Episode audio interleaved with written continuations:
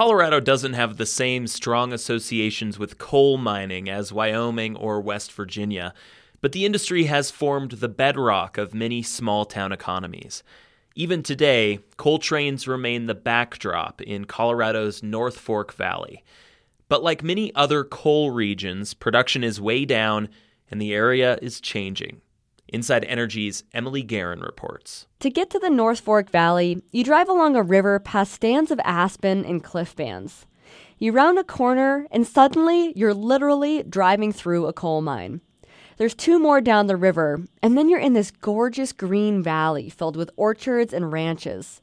This is where Renee Atchley lives. So I've been around coal all my life. Atchley organizes mine safety training courses in the valley town of Paonia.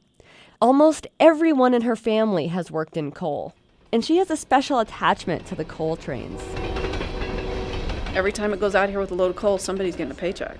But now there's about half as many trains as there used to be, and recently, three of her family members were laid off from two of the valley's three coal mines. You know, I think the writing's on the wall that you're not going to retire out of a coal industry anywhere, whether it's a power plant or a coal mine. Coal production here has fallen almost 90% since early 2008.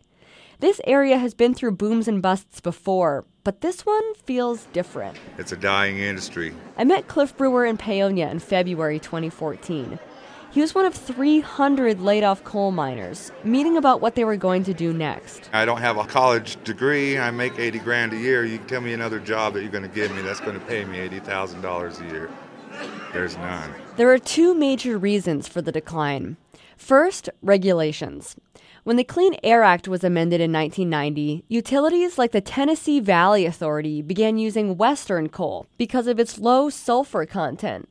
Brad Harding is the director of Delta County Economic Development. Literally, many of our the trains you see leaving the valley headed to the TVA on a slow train back east. For a long time, TVA bought 70 or even 80% of the coal mined here.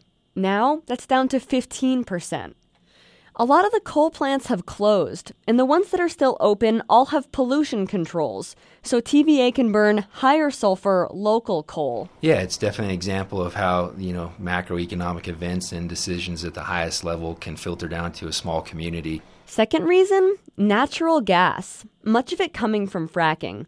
It's cheaper and cleaner to burn than coal, so utilities are switching. There's even been proposals to open up parts of the North Fork Valley to drilling and fracking. Coal miners like Cliff Brewer feel mixed. On the one hand, gas is what's undermining the coal industry. On the other hand, we cannot ignore industries that are going to be job providers to this area.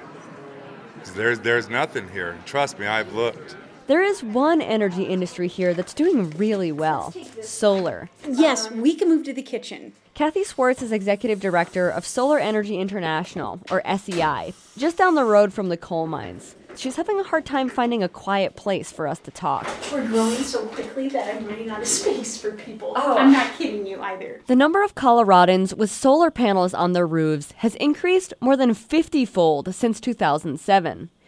Interest in SEI's solar installation training classes is exploding.